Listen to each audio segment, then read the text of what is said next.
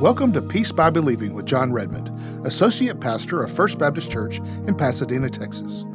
Have you ever wondered who gets the last word in a situation you are facing, or maybe even in life in general?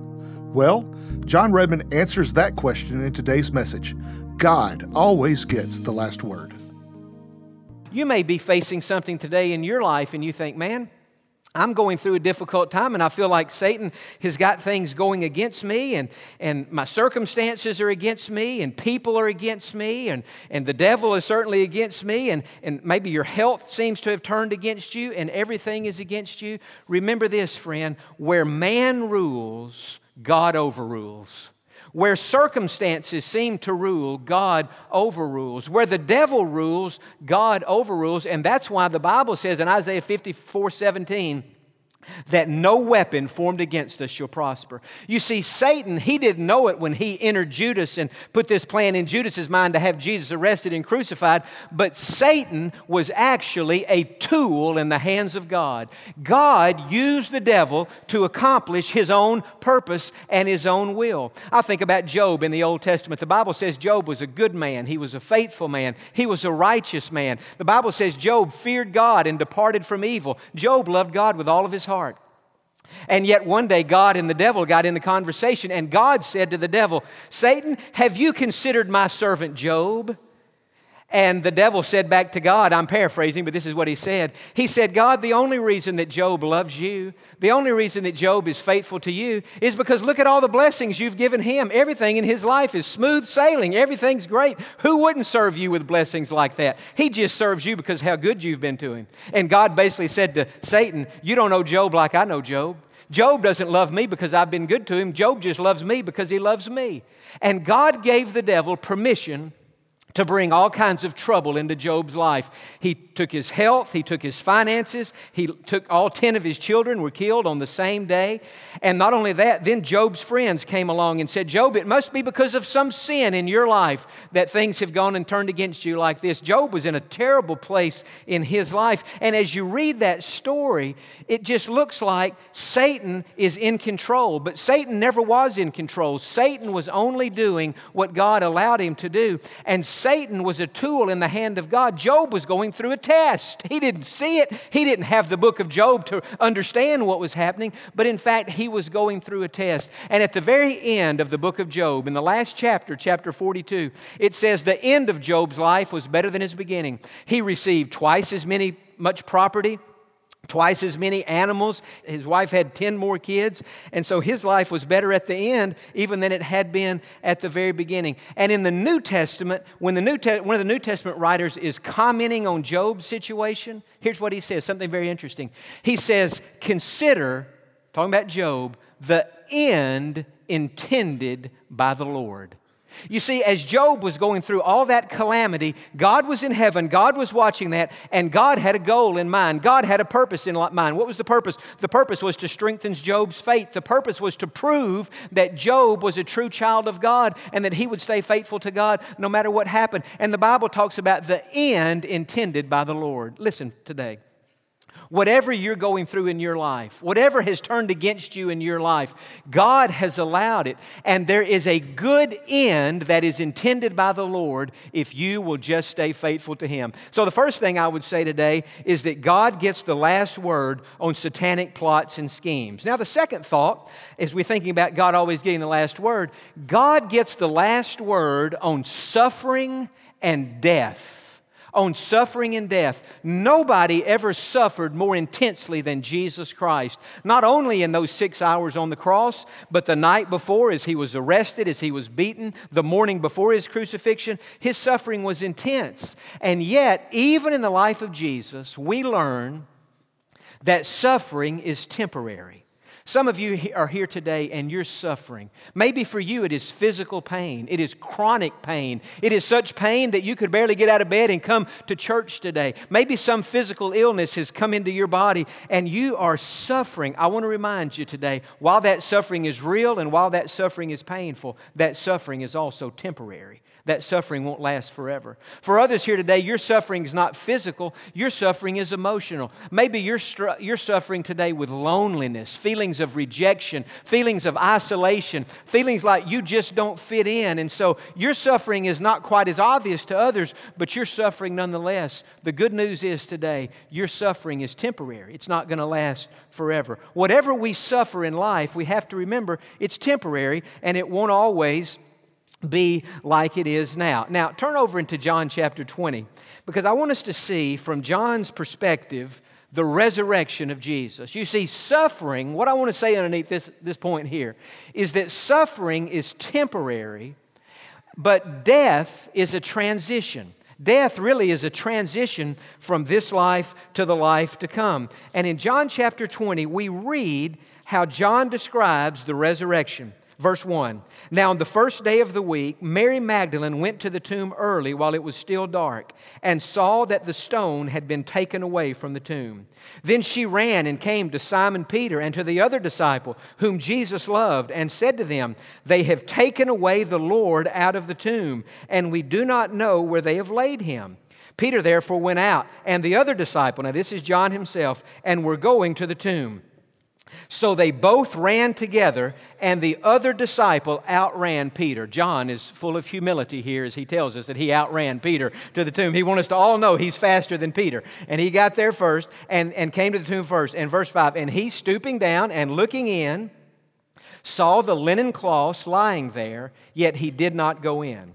Then Simon Peter came, following him, and went into the tomb and he saw the linen cloths lying there and the handkerchief, that is the face cloth. In other words, Jesus had died, so they had wrapped his body with linen cloths, but around his face, they had put something like a napkin or a handkerchief, or a, called a face cloth, that had been around his head, not lying with the linen cloths, but folded together in a place by itself.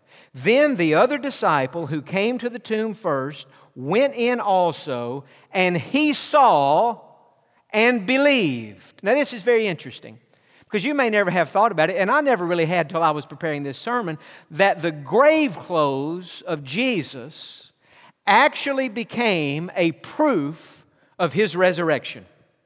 Now, we read after Jesus died that two men came along and they wrapped his body in these grave clothes, and then they put his body in, in the grave. But after the resurrection was over, the Jews started a lie. We read about this in Matthew's gospel, and they said, if the word gets out that Jesus has risen from the dead, then everybody is going to believe that he truly is the Son of God. And so we've got to somehow convince the people that Jesus didn't rise from the dead. And so they said, let's tell everybody that his body has been stolen that his disciples came during the night and stole his body. But see, these grave clothes in the tomb are a proof that nobody stole the body of Jesus. Use your brain. If somebody would have broken into that tomb and stolen the body of Jesus, do you truly think they would have taken time to have unwrapped his body? And why would they have wanted to have unwrapped his body anyway? To find the dried blood and the, the sweat that he had. Sh- I mean, it doesn't even make sense. And even if you say, well, maybe somebody would have wrapped his body, but, which they wouldn't have, but if somebody would have stolen his body and then they did unwrap it for whatever reason, do you really think anybody would have taken that face cloth, that napkin around his face, and folded it. That's what it says, that they found the napkin folded over. Do you think anybody would have taken the time to do that? No. If somebody breaks into a house, they don't make the bed on the way out. I mean, they're in there to get what they want and they're going to get out. If somebody broke in the grave to take the body of Jesus, they're not going to way out. Say, let's take just a second. Now let's fold everything up and make it real neat. No, Jesus did that. You know, it was a Jewish, it, I suppose it still is, but certainly in Bible times, a culture among the Jews that when they would finish a meal, the hostess bringing out all the food, and if you're just at the meal and you're getting to that place in the meal where you're saying, Man, I'm full, I don't need to keep eating, my stomach's starting to, I can just tell I need to stop. Instead of saying to the hostess, man, I can't hold another bite. For fear that that would come across as rude to the hostess, what the Jews would do, they would take their napkin and they would fold it over and they would put it on the table and they would just kind of push it out like that. And when the hostess came back to the table and saw the folded napkin there, the hostess knew, okay, this person doesn't want any more. food. You know, most of us today, probably after we have had as much food as we can eat, we'll just take our napkin and throw it in and say, I can't take any more, right? But the Jewish culture, they would fold it, and that was their way of saying, I'm done. I've eaten all I can eat. I can't eat anymore. Think about what Jesus did in that grave. When, when his body levitated off that ground, off that stone slab where he had been lying, and those grave clothes just kind of fell to the bottom. And then he t- stood up and he went over to that part, that handkerchief, that napkin that had been around his face, and he folded that over. What was Jesus saying? Jesus was saying in a way that every Jew would have understood it I have tasted death. I have experienced death and I am done with death. I have conquered death and I am folding this napkin as my way to say, I don't have anything else to do with death. And not only for Jesus, but for us too, because we put our faith in Him and we know that when our bodies die, we don't die. We go immediately to God to be with God in heaven. And you may listen and you say, Yeah, Jon, but Jesus' body was, it was raised from the dead. So, does that mean after somebody dies, even a Christian, we go to the cemetery, we bury their body? Do we have to wait for that person's body to come up out of that grave in order for that person to be alive again? No way indeed. Did you know, even in Jesus' case, Jesus died on that cross. He said, It is finished. And he died, and they took his body and they put that body in the grave. Did you know that even while Jesus' body was in the grave, now this is a deep thought, Jesus Christ was very much alive. Do you remember? Now, his body was dead, but his spirit was alive. When Jesus was dying on that cross, one of those thieves, he was dying between two convicted thieves, and one of those thieves looked over at Jesus and said, Jesus, remember me when you come into your kingdom. In other words, he was saying, Jesus, forgive me, save me, and take me to heaven one day. And in response to that prayer, Jesus said to that man, Today, you will be with me in paradise. He didn't say one day out yonder. He said, Today you will be with me in paradise. And so when that man died, his body would have been buried too, but that man's spirit went to heaven to be with God. When Jesus died, his body was placed in that ground, but when Jesus died, his spirit went immediately to heaven to be with God. And then after that, we read in another place in the Bible that Jesus went to the underworld. He went to a place below Hades called Tartarus, where the fallen demons are, and there he proclaimed to them that he is indeed the Son of God and that the plan that their leader Satan had devised against him had failed, and he had paid for the sins of the world, and he had conquered death, hell, and the grave. So you could say it this way Jesus was very active while his body was dead. And what was true of Jesus is true of everybody who knows Jesus. That is, when a Christian dies, they may put our body in a grave, they may cremate our body, they may do whatever they want to do with our body, but our spirit and our soul goes immediately out of our body and it goes to heaven to be with God. That's why the Bible says to be absent from the body is to be present with the Lord. That's why Paul said in 1 Corinthians 15, Oh, death, where is thy sting? Oh, grave, where is thy victory? See, Jesus has taken the sting out of death. That's why in the 23rd Psalm, David David could say in that fourth verse, Yea, though I walk through the valley of the shadow of death, I will fear no evil, for you are with me. He described death as a valley of a shadow. See, Jesus took the full f- blow of death, but for us, when, it, when our time comes, we're not even going to walk through the darkness of the valley. It's just a shadow. It's, that's all. A shadow can't hurt you. Somebody has said the shadow of a bee can't sting you. The shadow of a dog can't bite you. And for the Christian, the shadow of death cannot hurt you. When our bodies die, our spirits are emancipated liberated, and we go immediately to be with God in heaven. And so, what do we learn about the resurrection? We learn that God gets the last word on suffering and death. You still with me? Say amen. Third thing, and that is God gets the last word on sinners who ask for mercy, forgiveness, and salvation. God gets the last word on sinners. That's you, that's me. We've all sinned and fallen short of the glory of God. What is a sin? We tell boys and girls a sin is anything we do that makes God unhappy. Lying is a sin, stealing is a sin, disobeying your parents is a sin, a lot bad language is a sin. I mean, anything we do that makes God unhappy is a sin. And the Bible says the payment of sin is death. In fact, another place in the Bible it says, the soul that sins shall die. This is bad news. But the good news of Easter is that Jesus Christ has taken our sins and He's put them on Himself and He has paid for our sins. He was buried, and of course, on Easter, He rose again. And so, what does this mean? It means all of us, as sinful human beings, when we call out to God for mercy, for forgiveness, and salvation, He always gets the last word, and the last word is always yes. Now, I got to thinking a few weeks ago about I was thinking about our Easter Sunday morning service, and, and I, was, I, I got thinking about presidential pardons and how a president has the power, if somebody has committed a federal crime, to pardon that person if he so chooses. And so I started reading about and trying to study how, how, part, how the pardon process works and, and how that goes. And, you know, in a typical presidency, how many people request a pardon?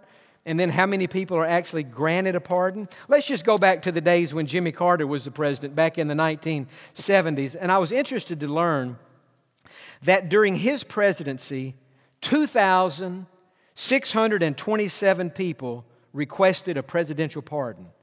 And he pardoned, of that number, 534 people. That's roughly 20%.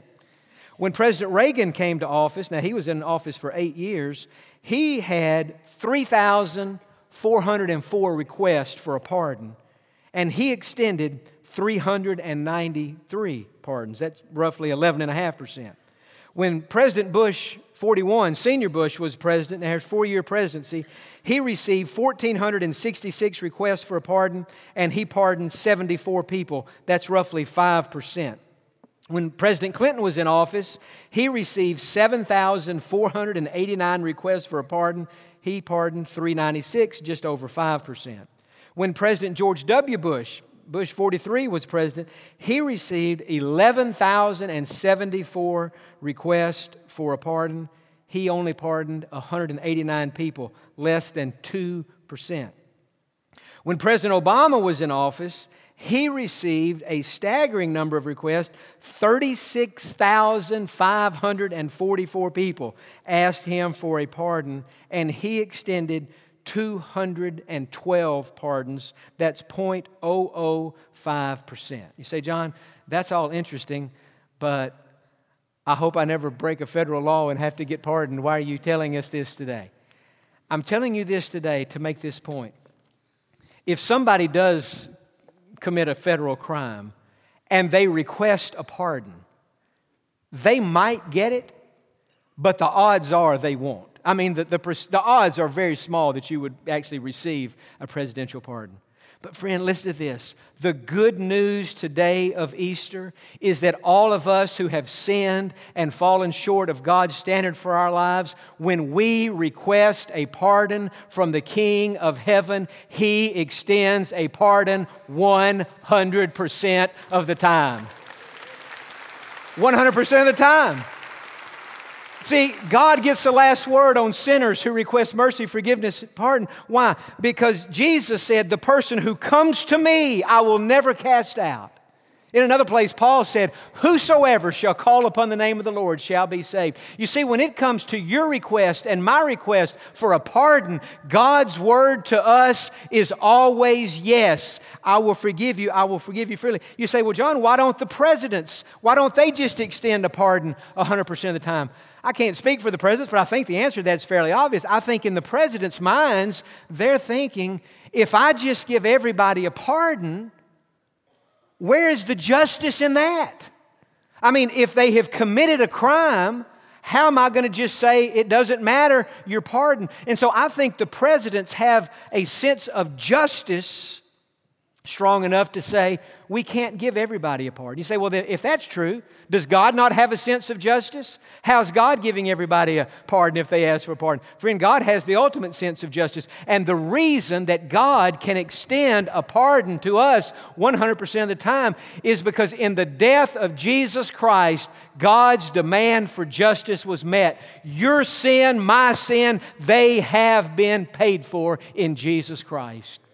And so when God looks at the whole thing and we come to Him asking for pardon, not because we promised to do better, not because, you know, we didn't mean to do bad. No, when we come and we're honest and we say, God, I have sinned. I have fallen short of your glory. I have messed up. God, please forgive me because of what Jesus has done. God is able to look at the death of Jesus and apply the payment that He made to our account. And so God can say, My demand for justice is fulfilled. My love for you is extended in Christ, and you will be forgiven of your sin. Friend, that's good news to think that everything that you've ever done wrong in your life, or me and mine, when we ask God to forgive us, it is wiped away and it is gone. I had a, I'll give you a recent story. Dad told me, he told the church earlier in the service, that several people came forward making decisions for the Lord on our Maundy Thursday service. In fact, there were four people who came Thursday night making decisions for the Lord after the service, one of our seventh grade girls came up to me and she said, Jon, do you have just a minute? I want to tell you a quick story. I said, Yeah. She said, Well, I've, I've got this friend that I've been inviting to spend the night with me, not every Saturday night, but a lot of Saturday nights. And he, she said, She's been coming to spend the night, but she never comes to church with me. And she says, So on Sunday morning, when I'm getting dressed and my family's getting ready to go to church, she's getting dressed and getting ready to go home, and her mom come and, comes and picks her up and takes her home before we go to church. And she said, I've, I've invited her to church, but I've never been overly pushy or anything like that. I've just never tried to do that. You know, sometimes you can do bad trying to do good if you're too pushy. She said, Jon, it was funny. She said, last Saturday night, she spent the night at my house, and she said to me, She said, Abby, tomorrow morning, would it be okay if I go to church with you and your family? And Abby said, It'd be great. We'd love to have you go to church. She said, Well, you know, I, I brought some clothes uh, that I can wear to go to church on tomorrow? And she said, I just, I just want to go. She said, I know you like the church and, and you speak well of it. And, and she said, I just want to go and see what it's all about. And so last Sunday morning, for the first time, that seventh grade girl came to First Baptist. She went to the youth part of the thing at 9.30 and then she came to the 11 o'clock worship service and then they went, had lunch and then the girl went back to, to abby's house and they were just kind of spending the afternoon together and they were talking and, and this, this girl said to abby she said you know, Abby, I never had an experience like that today at church where they were talking about God and how much God loves us and how we can be forgiven and how we can know we're going to go to heaven when we die. And, and she said, Abby, I'll be honest with you. I think what I need to do is to, get, to become a Christian. I think I need to get saved. Well, it kind of startled Abby, and so Abby said, This is serious. We better go to my room and talk in private so we won't be disturbed. And so they went to her room and they were talking more. And Abby was so sincere and she didn't want to tell the girl anything wrong. And she said, Would you mind if I go get my mom just so I make sure that I can, we can give a clear explanation about how to be saved? And she said, Yeah. And so she went and got her mom. Long story short, the mother came in there and explained to this girl how you can become a Christian by asking Jesus to come into your heart and forgive you. Last Sunday afternoon, after having come to First Baptist only one time, that seventh grade girl prayed and asked Jesus Christ to come into her heart and make her a Christian. She asked for mercy, and she asked for forgiveness, and she asked for salvation. Now, let me ask you a question. In response to that prayer, what do you think God said? You think God said, No, you don't know very much. You've only been to church one time. You think God said, hey, what you need to do is you need to read the Bible more and study and make sure you really understand. No, I'll tell you what God said. God said when He heard that request for pardon, mercy, and forgiveness and salvation, God said, Yes, it is granted. Your sins are gone and you are saved. Have you ever done what Abby's friend did? Have you ever called on the name of the Lord to be saved? It's a very simple thing to do, and it all starts with a prayer. You can pray with me right now by saying, Dear Jesus, I am a sinner. I have done wrong and I am sorry. Please forgive me. I believe you died on the cross to pay for my sins, and I ask you to come into my heart, forgive my sins, and make me a Christian. I ask you to save me, and I trust you to do it. Welcome to my heart, Lord. Thank you that you'll never leave me. Begin now to make me the person that you want me to be.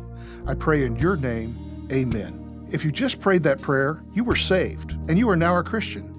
And we would love to hear about your decision to follow Christ. You can let us know by going to the Contact Us tab on the website www.peacebybelieving.org. Thank you for listening today, and we look forward to you joining us on the next Peace by Believing with Jon Redmond.